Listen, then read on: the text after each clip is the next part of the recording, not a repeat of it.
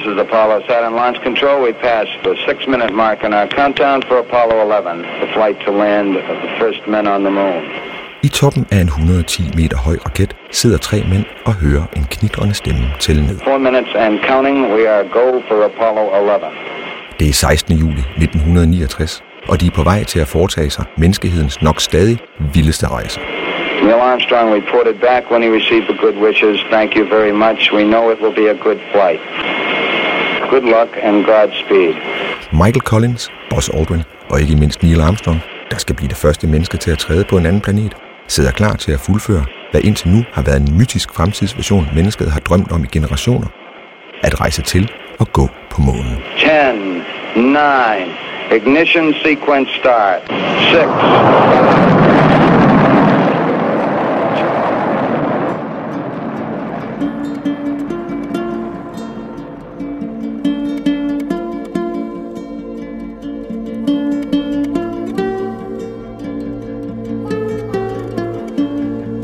Velkommen til Tankelyn. Jeg hedder Mikkel Andreas Bæk, og du lytter igen til Københavns Universitets podcast række om hele verden og om verdenerne i den. I dag om fremtidens verden. Spørgsmålet, hvad kommer der til at ske, har altid fyldt os. Magiske krystalkugler, profeter, horoskoper og fremtidsforskning er blot nogle af de metoder, som vi har forsøgt os med for at forudsige fremtiden. Da mennesket for første gang satte fod på månen, realiseredes endnu en drøm om fremtiden, som stadig står som en milepæl og som stadig gør indtryk. Selvom månelandingen foregik flere år før jeg blev født, har jeg altid været dybt fascineret af både månen, astronauterne og hele den iver, der var for at tage på verdenshistoriens hidtil mest utrolige ekspedition. Som 10-årig har jeg stået og stirret på jordklodens nærmeste nabo og spekuleret på, om også jeg måske kunne komme derop en dag. Jeg mener, da de første flyvere fløj over Atlanterhavet, stod almindelige mennesker også og tænkte, om de en dag kunne få en tur. Og i dag flyver tusinder af mennesker hver eneste dag rundt over hele jordkloden, så måske jeg også har en chance for at realisere min gamle fremtidsdrøm. Det spørgsmål prøver jeg at få besvaret lidt senere i dette afsnit, hvor Tankelyn forsøger kunsten at se ind i fremtiden. Vi skal både høre om teleportering og skåle fulde af Guds fred, men først skal vi høre om de, der rejste i rummet før de amerikanske astronauter, hvert fald i fantasiens verden. For nu sagde jeg godt nok, at Neil Armstrong var den første mand på månen. Men spørger du en tegneserieentusiast, var det faktisk Tintin. Og der er også andre bud før ham. Det ved lektor i kulturformidling Lars Konsak fra Københavns Universitet mere om. David Peppe Birk møder ham et sted, hvor der både er flyvende mænd, rum- og tidsrejsende kvinder og flyvning ved lysets hastighed.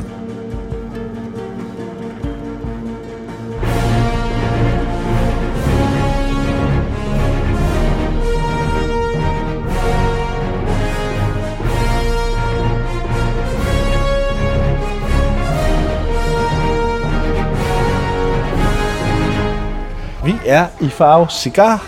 Det er en tegneseriebutik. Der har også andre butikker med andre nørdede ting. Hvorfor har du inviteret mig herind? For, fordi når jeg kommer ind her, så står der figurer fra Tintin, fra Asterix, fra Splint og Company og fra alt muligt andet fra min barndom. Jeg synes, det er et meget nostalgisk sted, der ser lidt tilbage. Hvorfor skal vi tale om fremtiden her? Jamen, øh, det er jo fordi, at øh, i virkeligheden så er fremtiden også nostalgisk. Altså, nogle af de ting, forestillinger vi har om, hvad fremtiden bringer, det går tilbage til 1800-tallet og til det 20. århundrede, og vi får selvfølgelig også nye idéer. Men mange af de idéer, vi stadigvæk arbejder med, de blev opfundet for mange årtier og måske flere hundrede siden efterhånden. Jamen det er for eksempel, at vi skal ud i rummet med et fartøj og opleve stjerner og andre planeter. Hvis vi skulle definere det, du taler om, det du ved noget om, at det vi skal tale om i dag, så kan man over en bred kamp kalde det populær kultur. Er det ja, rigtigt? det er rigtigt. Og, og hvor gammel er drømmen om fremtiden i populærkulturen? Ja, det er jo lidt øh, svært. Jeg kan måske tage Jules Verne, fransk science fiction forfatter, der egentlig skriver ting om at rejse rundt i verden, rejse med øh, i rummet og opleve ting i det hele taget. En mest kendte, det er jo nok at øh, hans øh, tur til rejse til månen. De øh, tager afsted med en kanonkugle til, til månen. De bliver simpelthen skudt ud i en kanonkugle, og så lander på månen og møder månevæsener, som de kan snakke med. Der hed det ikke engang science fiction på det tidspunkt. Øh, for det begreb bliver først opfundet i 1920'erne. Og der har det også en ny stor storhedstid for science fiction, der kommer, hvor populærkulturen virkelig slår igennem med sådan nogle øh, hæfter, man køber med små historier, Astounding og andre. Og i 30'erne så begyndte folk så at lave deres egne små egne hæfter. Altså de lavede deres øh, fanblade, og som de så delte ud til hinanden. Så hele kulturen omkring science fiction blev ikke bare de der romaner og, og, og film, som der også kom, men man faktisk også et helt miljø af folk, der havde kommet med idéer til hinanden og skrev historier for hinanden. Og det miljø øh, voksede sig større. Det betød jo også noget, da hvad hedder det, man lige pludselig kunne få en kopimaskine til at printe de der blade til hinanden. Ikke? Og så da internettet kom, og det var jo mange af de samme mennesker, der interesserede sig for science fiction, som også interesserede sig for internettet. Så det før, noget af det første internettet i helt tilbage i 70'erne og 60'erne og 70'erne øh, blev fyldt op med, det var faktisk science fiction øh, fans, øh, der sad og var programmører og ingeniører, der skrev om det. De, de interesserer sig jo for den slags, ikke? Og, øh, og så, så, så derfor er det, når, da internettet så blev mainstream der i 90'erne og frem efter, der var det bare alt sammen fyldt med, med science fiction og fantasy og i det hele taget nørdkultur. Så derfor er det jo meget, øh, hele vores øh, kultur blev meget præget af, af den måde at tænke på. Farver Nye Verden af Los Huxley. Den er jo sådan set bare science fiction og kunne fra et perspektiv lige så godt være populær kultur som de andre. Men den er sådan røget over i en anden kategori af, den faktisk opfattes som lidt fin kultur, fordi den er et klassisk science fiction værk. Og det samme gælder 1984 af øh, George Orwell. Så der sker et eller andet, når, når, når science fiction bliver sådan et eller andet, øh, at det her det er et vigtigt værk, så bevæger det sig på en eller anden måde ud af den populære kultur, det er opstået af. Og det samme gælder øh, øh, Neuromancer, eller Neuromantiker, som den hedder på dansk, øh, fra, fra 1984 af William Gibson, der handler om sådan en cyberpunk-fremtid, øh, hvor der er computer over det hele. Ikke? Og så på det tidspunkt var en virkelig fremmed tankegang, og i dag nærmest er vores hverdag. Ikke? You got mail. Du har været lidt rundt på hylderne her og plukke nogle ting, Lars, eller også har du taget det med fra din egen samling? Nej, jeg har plukket det lidt her. Men jeg har jo taget den første superhelt med. Det er Superman. Og han kom jo, han, Superman den første, det var jo fra 1938. Og der var, den blev jo lavet af nogle af to fyre, der kom fra det der science fiction miljø øh, som lavede deres egen science fiction blade. De lavede faktisk et blad, der hed Science Fiction. I, i, og så senere, så lavede de faktisk øh, Superman. Så, øh, så Superman udspringer af det der science fiction miljø. Og han er jo også fra en anden planet og kommer ned og har superkræfter. Så er der jo sådan noget som øh, Linda og Valentin. Det her handler om Linda og Valentin, der er ude på rejse i rummet og oplever at komme ned til en ny planet hver gang næsten. Og så øh, er der et eller andet problemstilling, de skal tage stilling til. De kan så også, ud over rejse i øh, rummet, så kan de faktisk også rejse i tiden. Så er der øh, Star Wars. Det er, jo, ja, det er jo startet jo som en film, men der er kommet rigtig, rigtig meget øh, tegneserier og bøger. Men altså, der kommer jo løbende nye øh, historier her med Darth Maul, jeg lige har fået fat i, og der er mange andre historier. Så er der en lidt speciel tegneserie, der hedder Transmetropolitan, øh, der handler om sådan en cyberpunk-fremtid, som blev skrevet i 1990'erne og sådan lidt nullerne og frem efter, øh, på det tidspunkt, og i dag virker faktisk lidt bedaget. Fordi at den teknologi, den fremstår som meget øh, nyskabende, allerede er blevet lidt overgået. Er det ikke et, et problem for dem, der skal finde på alle de her historier? Både og. Altså, det jeg synes er interessant ved det, også når man kigger på historisk science fiction, altså læser tilbage, det er jo, at læse, man læser også om, hvad kunne de forestille sig om fremtiden. Og, og det synes jeg er faktisk spændende i sig selv, at læse gammel science fiction på den måde. Hvad, hvordan forestillede man sig før i tiden om fremtiden? Og hvad, altså det kan vi så sætte i vores eget, øh, når vi selv kommer vores idéer om fremtiden. Jamen, de er måske lidt overdrevne, men nogle gange rammer de altså også lidt. Så betyder det, at vi faktisk får nogle øh, hvad hedder det, begreber at anvende. Altså, øh, hvis vi tager den der meget øh, socialrealistiske litteratur, da vi så fik internettet i 90'erne, det virkelig slog igennem, så kom de faktisk til kort. De havde ikke nogen begreber til at håndtere det her, og de blev meget forvirret og syntes, verden var underlig. Men de her science fiction folk, de kunne tage fat i øh, William Gibsons idé om cyberspace, og så pludselig havde de nogle begreber til faktisk at håndtere det, og var på den måde lidt foran udviklingen. Det blev ikke helt som det, som William Gibson havde forestillet sig til mindste detalje, Men der var nogle metaforer, der kunne bruges til, at man ikke blev taget helt med bukserne nede, for at sige det som er. Man blev simpelthen, øh, havde nogle begreber at håndtere det her med. Så selvom den her science fiction måske ikke rammer det altid helt præcis, så kan det jo stadigvæk bruges som nogle metaforer og tankegange. Altså også øh, den der 1984 med det her overvågningssamfund, det kan vi jo også bruge i dag til at sætte vores eget overvågningssamfund i perspektiv med. Selvom det er en anden verden, der bliver beskrevet der. Er, er, er der så nogle eksempler, Lars, på, hvor de har ramt fuldstændig plet? Det kan jeg sgu ikke lige komme tanke Nej, men er der så nogle eksempler, hvor, hvor, nogle sjove eksempler på, de har været fuldstændig off? Ja, men det er der masser af. Altså, altså jamen, jeg nævnte jo selv øh, Jules Verne, der, hvad hedder det, kommer til månen og møder månevæsener, ikke? Og, og hele meget science fiction fra den store øh, gyldne tidsalder fra 40'erne og 50'erne science fiction, det handlede jo om at tage til Mars og Venus og møde levende væsener. Altså ikke bare sådan liv, men altså en andre intelligensvæsener. Og det er jo ramt helt ved siden af. Og, og, og meget science fiction om, at vi skal rejse i rummet ud til en planet. Jamen i dag må man bare sige, det kræver energi og teknologi, der, der måske aldrig kan lade sig gøre. Så den har ramt forkert. Hvis vi nu tager Jules Verne, så hans idé om øh, ubåden, den er jo ramt ret godt.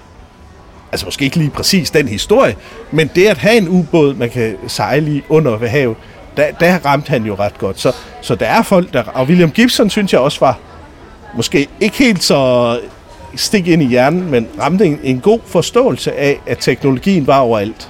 Der står også en øh, rød og hvidternet raket hernede på disken. Kan du prøve at fortælle om, om det er noget, der har ramt rigtigt, eller hvad? Nu taler vi om Tintin selvfølgelig. Ja, Tintins øh, ja, øh, rumeventyr der, den rammer nogle ting ret godt. Altså nu er den så heller ikke langt fra. Altså, det er jo en fremtid, der i virkeligheden, på det ved man ikke på det tidspunkt, men den er faktisk ret tæt på, ikke?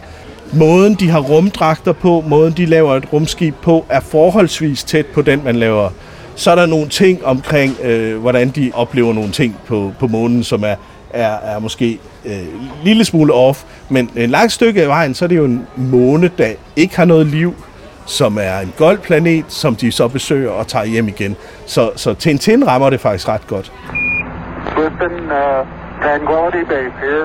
The Eagle has landed. Det kommer sådan lidt i, i bølger, øh, altså øh, 20'erne, 30'erne, 30'erne især. Hvorfor? Var man, der var jo en, en, der var jo en enorm interesse for den her teknologiske udvikling. Man havde lige oplevet Første Verdenskrig, og synes at, at teknologien var øh, overstrømmende. Man opfinder jo det ene efter det andet, der skal øh, føre frem til øh, den der, øh, på det tidspunkt øh, næste verdenskrig, som man jo ikke så kender til endnu. Men, men der er meget fokus på, at teknologien er monumental og farlig. Så kommer vi efter 2. verdenskrig, og der i 50'erne, der, bliver der, der er der mange af de her folk, der er uddannet ingeniører fra krigen. Der er så også nogle af dem, der begynder at skrive science fiction. Øh, simpelthen fordi de har fået den ingeniøruddannelse betalt af militæret, øh, fordi den var nødvendig.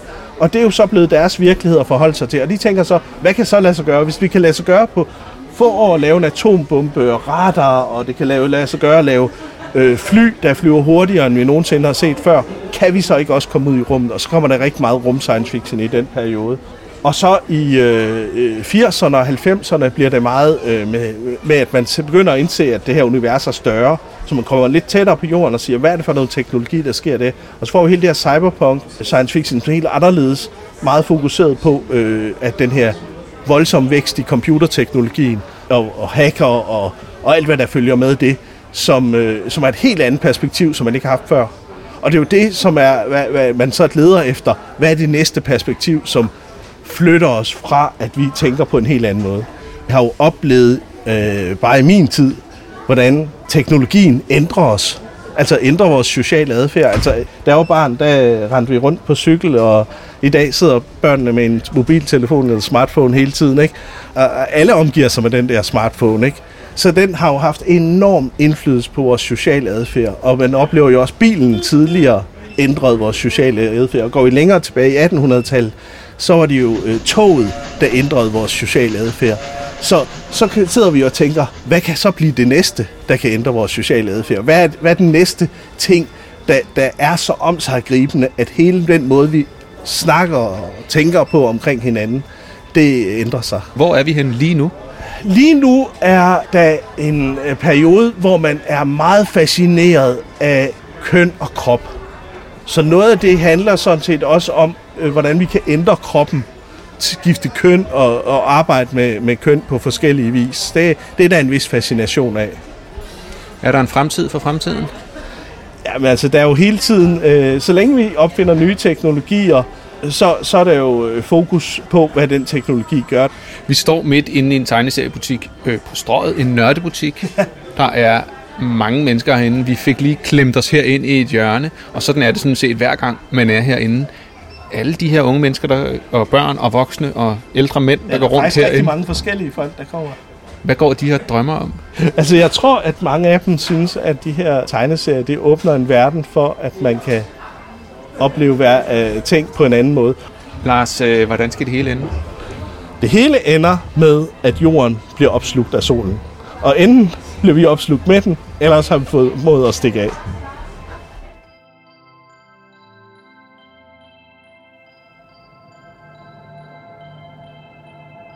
Verdens undergang med eller uden menneskehedens eventuelle overlevelse er ikke kun litteratens bud på, hvad fremtiden byder.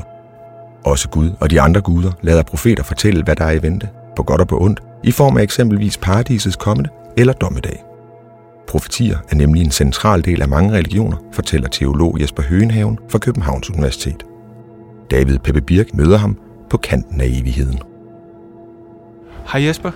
Tak fordi du vil møde mig her. Hvor, hvor er det, vi er? Øh, vi er her ved den jødiske kirkegård i Møllegade på Nørrebro i København. Og grunden til, at vi er her, det er, at øh, en kirkegård hedder på hebraisk et Bet Olam, et evighedshus eller evighedens hus. Og øhm, døden er jo den fremtid, som vi alle sammen kan se frem til. Og døden er også den største udfordring, vi har, når vi tænker, at jeg skal tale om fremtiden. Og så er vi der også en grund mere, og det er, at noget af det, som øh, jeg arbejder med profetier og apokalyptiske forestillinger, det er noget, der er opstået og hører hjemme primært i den jødiske tradition. Vi er jo nogen, som ikke synes, der er særlig meget fremtid i at dø. Er det ikke der, det hele slutter? Det kommer an på, hvad vi øh, forestiller os, der sker på den anden side af døden, og hvad vi, hvordan vi ser øh, døden. Er der en opstandelse at se frem til? Er der en øh, anden verden, vi skal ind i efter den her, for eksempel? Jesper, du har jo beskæftiget dig meget med profetier og apokalypser, som jo er at se ind i fremtiden. Øh, hvad er forskellen på de to ting, først og fremmest? Profetier er det sådan bredeste begreb. Profetier er øh, helt generelt meddelelser fra Gud eller fra guddommen til mennesker. Og meget tit så er det, man gerne vil have at vide, og som vi ikke kan sige os selv, det er jo så netop at kigge ind i fremtiden. Det er jo for at vide, hvad der, hvad der skal komme. Apokalypser er en udformning af det profetiske, kan man sige. Apokalypser beskæftiger sig øh, med afsløring af guddommelige hemmeligheder, ting vi ikke kan vide af os selv. Og meget ofte er det så netop det her forløb op til øh, den afsluttende tid, forløbet op til endetiden. Og tit er det noget, det vil man også forbinde med apokalyptik og apokalypser, tit er det noget, der er forbundet med sådan katastrofer, ting, der bliver værre og værre. Et, et, et forløb, hvor, det, hvor, hvor, hvor den verden, vi kender, bryder sammen. Og man ikke kan se en vej ud af det, men der er apokalypsen så en form for vejviser. Den fortæller, den, den udfolder det her forløb, og fortæller, hvad der venter på den anden side af det. Du beskæftiger dig jo meget med profetier. Har du stødt på profetier fra fortiden, som er gået i opfyldelse? Altså, hvor de havde ret? Altså, hvis vi tænker på det gamle testamente, for at tage mit fag der, hvor jeg øh, er mest på hjemmebane, så kan øh, vi jo se, at altså, en af de helt store katastrofer i den gamle testamentlige fortælling om øh, det israelitiske folk er øh, det babyloniske eksil, altså Jerusalems fald, templet, der bliver ødelagt, befolkningen, der bliver ført i landflygtighed. Øh, og det var der profeter, der havde forudsagt. Og der var også nogen, der havde forudsagt, at på et tidspunkt, hvis de omvendte sig, øh, ville de blive ført hjem igen. Og det, det, er jo, det er jo profetier, som man konkret oplevede gik i opfyldelse. Men samtidig er der også det er meget spændende ved det gamle testamente, at selvom der var mange, der vendte hjem til, til landet igen og genopbyggede templet, genopførte Jerusalem, så var det som om, man stadig oplevede, at der var noget, der ikke, der, der ikke var gået i opfyldelse. Der var noget, man, man stadig ventede på, så der var stadigvæk en fremtid. Og det vil sige, at profetier havde stadig en funktion. Også de gamle profetier. Også dem, der var gået i opfyldelse. Man ventede sig noget større, noget mere. Øh, og det er det, apokalypserne lidt kommer ind i billedet, fordi man var stadigvæk ja, man var kommet hjem, men, men, men verden var stadigvæk ikke, som den skulle være. Man var for eksempel underlagt fremmede stormagter, og man var udsat for forfølgelser i perioder, som vi kender det jo op til øh, vores dage. Øh, og, og, og der fortæller apokalypserne om, at, at det forløb med, med, med forfølgelser, med trængselstider, det er noget, der er en, det er en del af en plan, det er noget, der er forudsagt og forudset.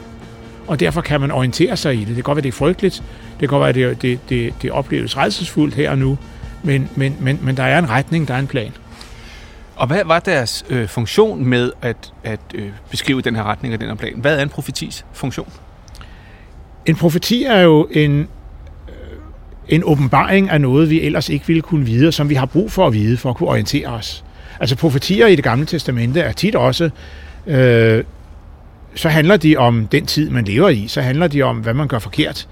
Det handler om øh, samfundets indretning, eller at der er nogen, der undertrykker andre, eller opfører sig uetisk, eller er ulydige mod øh, deres Gud, eller overtræder love og bestemmelser eller etiske normer. Det vil sige, det kan være en, en samtidskritik, et opgør med en samtid. Og det er jo også en, en, en nødvendig viden for at kunne orientere sig. Hvad, hvad, er det, jeg, hvad er det, jeg skal? Hvad er det, jeg skal lade være med? Der er en, en, øh, altså en, en, en retning, og, og, og det at kende fremtiden, eller vide noget om, hvad der venter en, det gør jo også, at vi kan orientere os. Vi er jo altid på vej i et forløb i tid. Vi er på vej fra et sted til et andet sted. Og for at kunne bevæge os i den rigtige retning, så er vi nødt til at, at vide noget om målet. Det kan godt være, at vi ikke ved alt. Det gør vi aldrig, men, men vi, vi er nødt til at have en eller anden form for orientering. Nu beskæftiger du dig jo primært med øh, kristendommen og det gamle testamente, men du ved du også noget om andre øh, øh, religioner. Og det vil være oplagt her at spørge dig, er der profetier i andre religioner? Men jeg vil egentlig hellere spørge dig, findes der religioner helt uden profetier, altså hvor man kun beskæftiger sig med nu og her? Der vil, vil jeg blive der svar skyldig. Jeg, jeg tror, det er svært at forestille sig, fordi jeg tror, at den trang til at få noget at vide om, hvad der venter os, er, er universelt menneskelig, vil jeg sige. I, i, I en eller anden forstand. Det kan så have meget forskellige udformninger. Altså noget af det, jeg så ved, kan sige lidt om, er altså for eksempel i, i antikken, i, i, i Nærorienten og i, i Middelhavsområdet i det hele taget, der var mange måder, man kunne spørge øh, guderne til råds på. Det kunne være ved at, at se på stjernerne, det kunne være at betragte fuglenes flugt, det kunne være at se på øh, indvold i de dyr, man havde offret, og dem, dem kunne man afkode og aflæse, og så sagde de noget om, hvad der, øh, hvad der ventede en. Men den der trang til at få noget at vide om, hvad der kommer, den tror jeg er, er helt almindelig menneskelig. Og kan du prøve at sætte nogle flere ord på, hvad det er for, altså hvorfor at mennesket har den trang? Altså hvorfor er vi så interesseret i at vide noget om fremtiden? Altså det, det, det giver os en mulighed for at, at orientere os, og dermed giver det os også en mulighed for at handle. Altså det giver os en mulighed for at bevæge os derhen, hvor vi ved, at vi skal. Øhm, det giver os nogle valg. Så jeg tror, det, jeg tror, det meget handler om øh, de valgmuligheder, vi har øh, her og nu. Vi kan bedre orientere os, og vi kan bedre Øhm, det er en måde at forholde på verden på, og det er en måde at vide, hvor vi skal hen. Profetier, som du beskæftiger dig med, kommer fra det gamle testamente, øh, og de har en, et øh, anstrøg af gamle tider over sig, men bliver der stadigvæk produceret profetier? Det gør der bestemt stadigvæk, og, og, og, og der vil være masser af mennesker i verden, for hvem det at modtage et profetisk budskab, eller det at, at, at høre et profetisk budskab, er, er sådan næsten dagligdags en, en, en del af ens liv og ens praksis.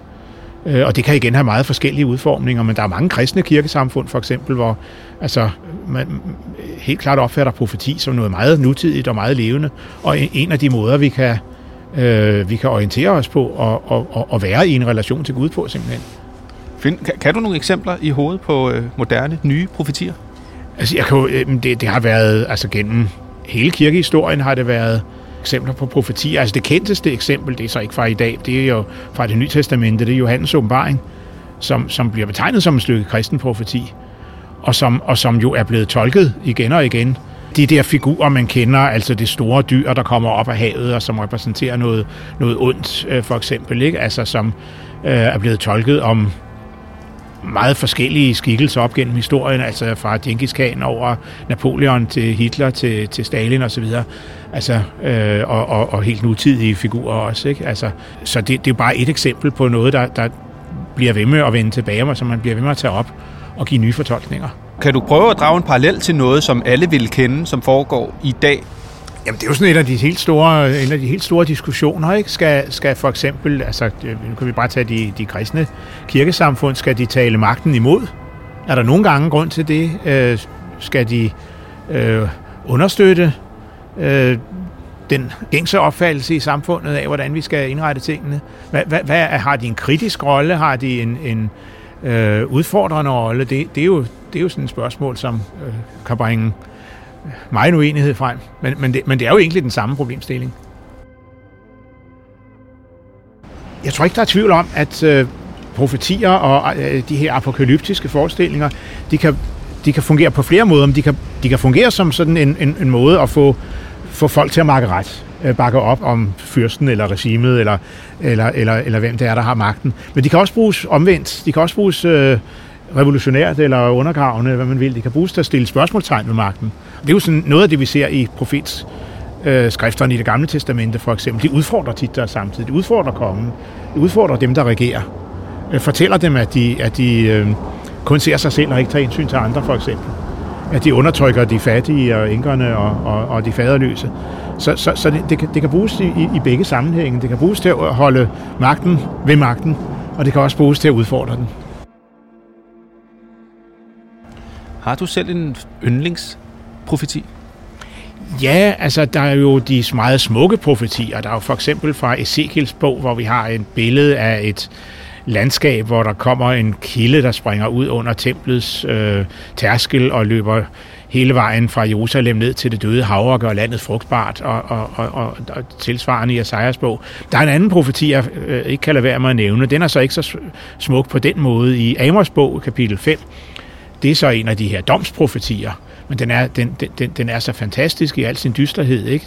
Den beskriver øh, den, den dag, man længes efter Herrens dag, og siger, hvorfor længes I efter den? Den er ikke lys, den er mørke. Og det bliver så beskrevet, det svarer til, at man flygter fra en løve, så møder man en bjørn.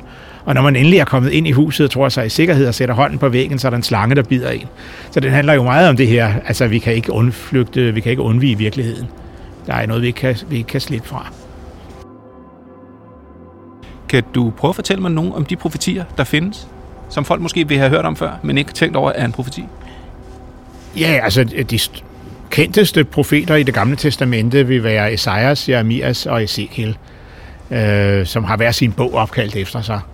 Og, og hvad står der i de bøger? Jamen, der står rigtig mange ting, men øh, for, vi har både det der element af øh, opgør med samtiden, og så har vi øh, forudsigelser, og nogen rækker sådan langt ud i fremtiden, og det hænger måske også sammen med, at det er bøger, der er blevet til over lang tid, og redigeret sammen, skrevet sammen af mange forskellige perioders øh, profetudsagn. Og der har sikkert været mange mennesker, og også forskellige profeter og forskellige redaktører involveret. Og man har læst dem, og man er vendt tilbage til dem, og man er blevet ved med at finde øh, nye øh, indfaldsvinkler på dem, og nye, i nye situationer, der har man følt, at de talte til en. Så det er sådan nogle af de kendteste profetier fra det gamle testament. Profeten Daniel også. Daniels bog, som, som øh, der også vil være nogen, der kender, som også for eksempel bliver udlagt og brugt flittigt i øh, det nye testamente. Ikke mindst i Johannes åbenbaring, som vi talte om før. Kan du også prøve at beskrive nogle af, af, af apokalypserne, altså nogle af de der øh, katastrofe forudsigelser. Hvad var det, man troede ville ske med verden, eller man forudsige ville ske med verden, for eksempel? Jamen, hvis vi der, øh, tager Johannes åbenbaring som udgangspunkt, så øh, har vi jo en, en, en, en lang og detaljeret beskrivelse af sådan flere rækker af katastrofer, hvor der bliver blæst i trompeter i himlen, og der, der bliver tømt, der er engle, der tømmer skåle med Guds vrede ud over verden. Øh, det, og det bliver mere og mere destruktivt og mere og mere uhyggeligt, og, og, og flere og flere mennesker bliver involveret, og ingen kan unddrage sig det her. Og det eneste, det gælder om, er at holde ud i troen, så længe katastroferne varer, fordi der på den anden side af dem, på den anden side af den her øh, guddommelige dom, øh, så vil der også være en, en, en, en ny himmel, en ny jord og en, en, en, en frelse. Nu står vi jo her på den jødiske kirkegård i København på Nørrebro.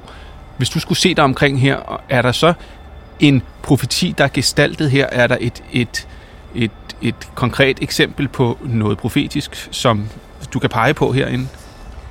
Jamen hele, hele stedet er jo udtryk for et, et øh, opstandelseshåb. Et håb om, at der er en ny, en, en, en kommende verden. Hvor man kan lægge sig til at hvile her i, i, i fortrøstning til, at man skal stå op til, til det næste verden. Og hvis du nu skulle prøve her til sidst at komme med en profeti, vil der komme profetier i fremtiden? Det tror jeg, der vil blive ved med. Det, det er noget, vi slet ikke kan undvære. Det tror jeg ikke, der er tvivl om. At det er en, altså både den der nysgerrighed efter at få fremtiden at vide, men også, også den her, øh, at vi går tilbage, og vi ser på, øh, hvad der er blevet hvad der er blevet sagt, hvad der er blevet tænkt, og hvad der er blevet forudsagt øh, før os, og se om vi kan få noget af det til at passe på vores egen tid. Det tror jeg er helt, øh, ja, helt almindeligt. Det vil være til alle tider. Jesper, hvordan skal det hele ende? det er nok mere, end jeg sådan kan svare øh, på med nogle få ord, men hvis vi holder os til den, den profetiske eller den apokalyptiske tradition, så skal vi jo ikke tro, at vi har set den, den sidste trængseltid nu. Så vi skal nok rigtig meget igennem. Men øh, der er et håb, vi skal holde fast i. Månerejser, som den jeg håber på, var i årvis et ultimativt mål. Men menneskeheden har været og er stadig hele tiden på jagt efter nye landvindinger, hvad enten det er vindmøller i oldtiden, dampmaskiner, der driver togene i 1800-tallet, eller den evigt eksisterende drøm om at kunne flytte sig endnu hurtigere fra den ene ende af verden til den anden. Den jagt, både den fortidige, den nutidige og den fremtidige, ved videnskabshistoriker Helge Krav fra Københavns Universitet en hel del om. David Peppe Birk møder ham et sted, der i fortiden i høj grad var med til at definere fremtiden. Hvor er vi henne? Vi befinder os på Niels Bohr Arkivet, som er en del af Niels Bohr Instituttet, og som navnet siger, altså er et arkiv for Niels Bohr og hans uh, utrolig mange uh, efterladenskaber. Der ligger for eksempel noget her. Kan du fortælle, hvad det er? Ja, det er faktisk uh, Niels Bohrs gamle ski. Niels Bohr han stod ofte på ski, uh, især i Norge, og han var god til det. Han gjorde det også, da han arbejdede med atombomben i USA, og af, af sære grunde så er de ski altså blevet opbevaret stadigvæk. Hvorfor er vi her? Det institut, som blev bygget her i 1921, øh, mere eller mindre på grund af Bohrs atomteori øh, fra 1913, var en øh, eventyrlig succes. Det var øh, stedet, hvor kvantemekanikken blev udforsket. Øh, I en lang periode, 20-30 år, var det simpelthen det, man kaldte fysikkens mekka. I den periode, der var et, et kæmpe fremskridt, og det var et fremskridt, der fortsatte igennem det meste af det 20. århundrede. Øh, men sådan et, en eksponentiel vækst af videnskab, den kan jo ikke fortsætte ud i det uendelige, og øh, igennem de sidste 20-30 år, der har man også set en, en form for afmatning. En meget væsentlig del af hele informationsteknologien, altså computer og jeg ved ikke hvad, alt hvad der er bygget på tra- transistorteknologi, det er jo kvantemekanisk baseret, og det er meget svært at forestille sig, at hele det der gigantiske teknologiske område ville have eksisteret uden Niels Bohr og kvantemekanikken. I et langt historisk perspektiv, der er måske dampmaskinen simpelthen den vigtigste. Øh, dampmaskinen den gav jo anledning til den industrielle revolution. Den gav anledning til, til de første tog, øh, de, og de første øh, damper, som man, som man kaldte dem. Og den, den anden, altså helt, helt vildt vigtige teknologi fra 1800-tallet, det var jo telegrafen, som man nogle gange øh, kalder datidens internet, og som var kolossalt udbyttet. Begge disse to teknologier stod ikke afgørende i gæld til øh, videnskabelige opdagelser. Ham, der opfandt den effektive xylograf Samuel Morse i USA, han var uddannet som kunstmaler. Der er jo den form for, for teknologi, som er, er, den, er den allerældste, og, og da dampmaskinen var langt fra det første. Vi har vindmøller, vandmøller, altså det hele, alt det der, det går tilbage til, til, til, til, til oldtiden, og i Kina, der havde man på samme tid øh, tilsvarende teknologier, meget, meget avancerede, uden at de havde nogen kobling til, til videnskabelig indsigt. I 1911 der opdagede man det, man kalder superledning, at der, der kan gå en elektrisk strøm i et kredsløb, uden at der er nogen modstand som virkelig satte fysikerne grå hår i hovedet. Og så senere, der har man udviklet det til øh, elektriske tog, der, der, der kører på sådan nogle specielle spoler, men det hele det skal nedkøles, så der er stadigvæk en masse praktiske problemer med det. Øh, eller, eller at der selvfølgelig atomkraft ville have været utænkelig, hvis man ikke havde, havde opdaget urans spaltning osv. Så, så, så der er øh, en hel masse teknologier, både nutidsteknologier og især fremtidsteknologier, som står i snæver tilknytning til videnskabelige opdagelser. I det, man kalder oplysningstiden, der udgav franske filosofer og forskere, de øh, udgav sådan et mammutværk, den, den, den store encyklopædi. Og der mente de jo, at der i fuld alvor, at den encyklopædi, den indeholdt al viden, som var kendt, ikke bare nu, men også ville være kendt i fremtiden. De havde altså ikke rigtig fantasi til at tro, at ikke bare, at fremtiden ville være meget anderledes, men også, at der ville komme et tidspunkt, hvor den encyklopædi i 18 store bind, eller hvor meget det var, i, på papir selv sagt, ikke længere ville være på papir. Det, det med elektronisk, den eksisterer jo stadigvæk, og man kan, man kan finde den øh, elektronisk, men den bliver jo ikke genoptrykt. Sådan i, i, i midten af 1800-tallet, der var der jo også øh, der visionære personer, som der forestillede sig kommersiel flyvning fra USA for eksempel. Og den måde, de forestillede sig, sig det på, det var jo først og fremmest, at de skulle drives frem af den eneste kendte effektive øh, kraftkilder, det var jo dampmaskinen. Vi behøver bare gå tilbage til starten af 50'erne for eksempel, som var en, en, en periode, i, i hvert fald i Vesten, som var enormt teknologioptimistisk, også enormt teknologi ukritisk og videnskabsoptimistisk, hvor man ikke bare drømte om at tage til månen og Mars og lave kolonier deroppe, men også hvor der stod atomkraft, altså både i det ene og det andet, og husmoren, altså hun havde sit lille atomreaktor og, og så videre. Ikke? Og, og det var jo også, vist sig også at være en, en næsten 100% enten en grov overdrivelse eller bare en, en, en fejltagelse. Og det er jo alt sammen noget, vi kan trække på smilebåndet af i dag. Hvad vil man trække på smilebåndet af i fremtiden? Jamen, det er jo selv sagt umuligt at sige. Men ud fra sådan en induktiv tankegang af, at fortiden, den adskiller sig nok ikke uh, kvalitativt fra, fra nutiden og, og fortiden. Der kan man være temmelig øh, øh, sikker på, at, at der er nogle af de tanker og, og, og drømme, som vi har i dag, som man, som man vil trække på smilebåndet af. Men, men jeg, jeg, jeg, i sagens natur kan jeg jo ikke sige, hvilke. Hvad drømmer videnskabsfolk om i dag? Med hensyn til det erkendelsesmæssige, øh, altså simpelthen at finde ud af, hvordan er naturen og, og, og universet er, der har man jo stadigvæk drømme. Man, man kan sige, at de drømme de er, de er meget konservative, fordi de bygger på tidligere øh, erfaringer. Og det, som man ønsker at finde ud af, det er noget, som man har fumlet med i, i, i mange, mange år, men stadigvæk ikke har, har helt har fundet ud af. Bare tage som et eksempel, hvordan opstod universet? Altså den ultimative begyndelse på alting. Det er der jo stadigvæk folk, der arbejder med, og det der, vil der altid være folk, der arbejder med. Men om de nogensinde kommer med et acceptabelt svar, det, det er nok tvivlsomt, men det, det, det, er en, det er en drøm, som er en del af hele projektet. Og så er der selvfølgelig de teknologiske anvendelser, hvor man også, altså der i og for sig også er konservative, at der, i den forstand, at, øh, at, at det er ting, som man ved kan lade sig gøre. Tag sådan noget som fusionsenergi, altså i stedet for at lave konventionel atomenergi, så øh, laver man den proces, der findes i solen, kæmpemæssige fusionsreaktorer, eller tag sådan noget som kvantecomputeren, som man, altså begge de øh, ting har man arbejdet på i, i 50 år eller noget af den stil. Og, der, og det ved man, at det kan lade sig gøre. Man, det er man sikker på. Men alle mulige politiske og økonomiske og militære ting, der sker i fremtiden, de kan jo meget vel sætte en, en, en bremse for, for de drømme. En af de ting, som, som øh, videnskabsfolk og ingeniører jo drømmer om, kan man sige, det er jo at, at løse klimakrisen. Det ville de ikke have gjort for, for 50 år siden, fordi der, der fandtes den ikke rigtigt. Og, og mange af de forslag til at løse den der såkaldte klimakrise, de er jo af en direkte videnskabelig og, og teknologisk art. Og der findes jo øh, mange forslag, men det hele er jo sovset ind i, i, i politik og økonomi, øh, så det er meget svært at sige, hvilke af de forslag, som vil blive realiseret.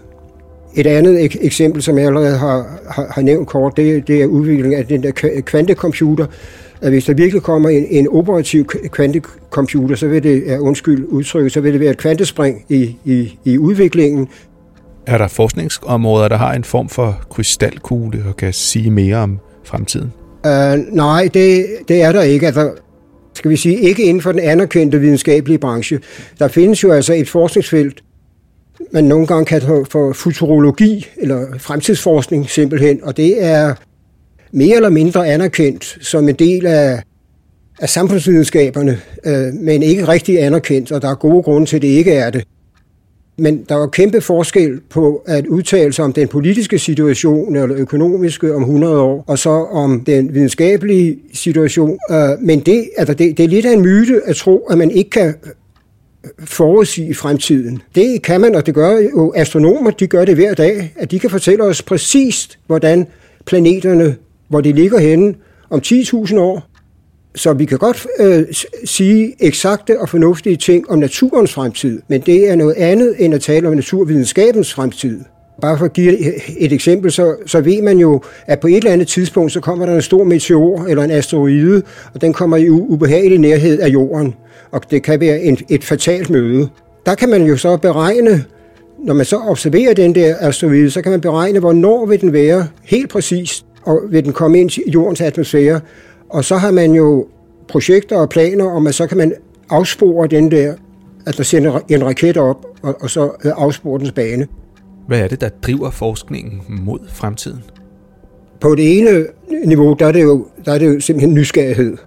Øh, men det er mere på sådan det abstrakt øh, videnskabelige niveau for at omsætte sådan en, en idé til, til en, en egentlig øh, teknologi. Der er det jo nok så meget, ja, det, det, det, det vigtigste motiv, det har utvivlsomt været noget så vulgært som penge. Øh, at man kan tjene penge øh, ved, at, ved at installere en ny form for teknologi i sin virksomhed, som konkurrenten ikke har. Og det er derfor, at, at hele den, den øh, industrielle revolution er koblet øh, meget, meget snævert til øh, kapitalismens opståen i, i 1600-tallet og, og fremad. Det, det er også vigtigt at sige, at mange af disse teknologier, der har været udviklet gennem tiden og som har skabt moderne verden, øh, de har deres baggrund i militære interesser. Det gælder ikke så meget dampmaskinen, men det, det gælder en, en lang, lang række andre, helt tilbage fra, fra oldtiden. Et af dem, det, det er jo selvfølgelig øh, hele hele atomkraftområdet, som jo oprindeligt var et projekt, ikke, ikke for at lave civil atomkraft, men for at lave en, en, en atombombe. Mange af de store fremskridt inden for øh, kemi og materialelæger, øh, de, de har også gået tilbage til at lave bedre eksplosiver, øh, og også meget af den matematiske forskning. Øh, man skulle tro, det var fuldstændig abstrakt og, men den er jo motiveret af, for eksempel øh, tilbage i renaissancen, at man kunne beregne øh, kanonkuglers ballistiske baner, så at man kunne ramme fjenden bedre. Det brugte matematikere rigtig meget tid på. Og i enkelte tilfælde, der har det også været mere visionære og idealistiske forestillinger om at skabe en, en bedre verden. Men man skal ikke øh, putte sig blå i øjnene og tro, at det er den afgørende driv, øh, drivkraft. Hvad vil fremtidens øh, videnskabelige revolutioner handle om? Min, jeg, min fantasi er, er begrænset, må jeg indrømme, men også er der lidt på baggrund af, hvad jeg trods alt ved om historien, så, så er mit bedste bud på, på den fremtidige udvikling, det, den er temmelig konservativ. Øh, uh, man, altså groft set, det vil være mere af det samme. Uh, det vil også være bedre af det samme, men det vil ikke være noget, der... Altså, jeg tror simpelthen ikke på, at der vil komme en, uh, en ny industriel revolution, en helt ny form for teknologi, og slet ikke, at der kommer en helt ny form for videnskabelig erkendelse. Der kommer ikke nogen ny videnskabelig revolution af samme type, som vi havde på Newtons tid, eller på samme type, som vi havde på Einsteins og Bohrs tid. Det, det tror jeg ikke et sekund på. Men vil Mikkel hjemme i studiet komme til månen, før han dør? Jeg har ingen anelse om heldigvis, hvornår at Mikkel vil dø. Øh, men hvis han har penge nok, så kan han jo godt købe en billet hos øh, Elon Musk for eksempel.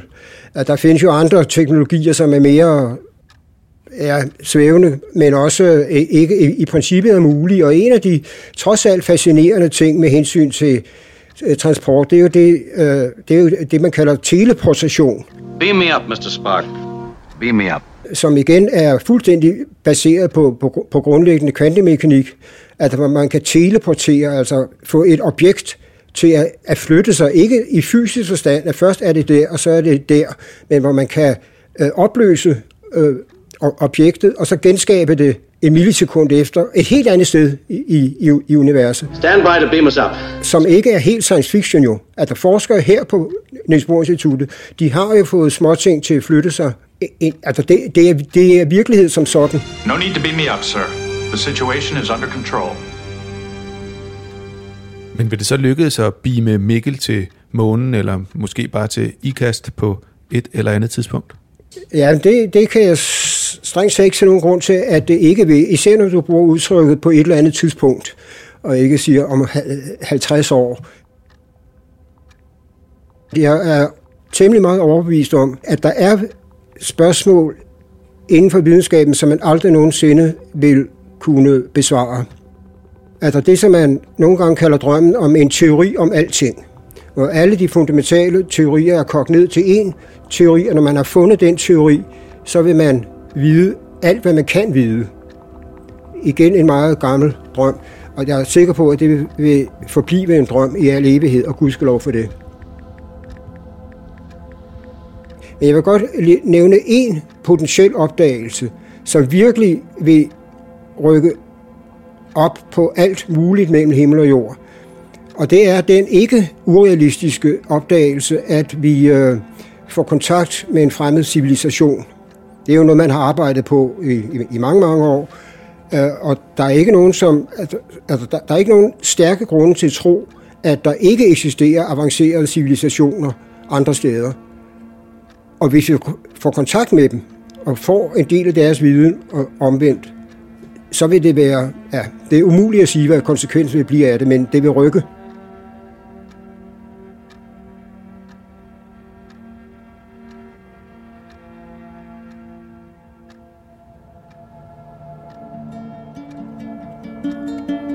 Skulle jeg en dag komme til månen, bliver det altså snarere ved teleportering og ikke med rumraket.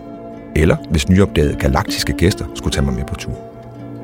Men altså, lige nu gør jeg mig jo selv skyldig i at lave snarligt fortidige fremtidsversioner, som folk allerede nu og ikke bare i fremtiden kan grine af. Spotdommen siger nok i virkeligheden mere om den tid, der blev spået i, end om selve fremtiden. For fremtiden skal nok indfinde sig helt af sig selv. Helge, hvordan skal det hele ende? Ja, det hele ender jo ikke. Det fortsætter.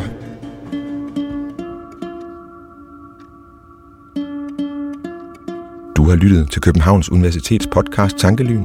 Tak til dagens gæster Lars Konsak, Jesper Høenhaven og Helge Krav for at give os et kig ind i fremtiden i dette sidste afsnit af sæson 2. Har du spørgsmål eller kommentarer til det, du har hørt, kan du skrive til redaktionen på tankelyn Og hvis du kan lide det, du har hørt, håber vi, at du vil anmelde os der, hvor du lytter til podcast, og at du vil dele det med andre. Mit navn er Mikkel Andreas Bæk. Musikken er lavet af Hestrup Tybeor Sørensen.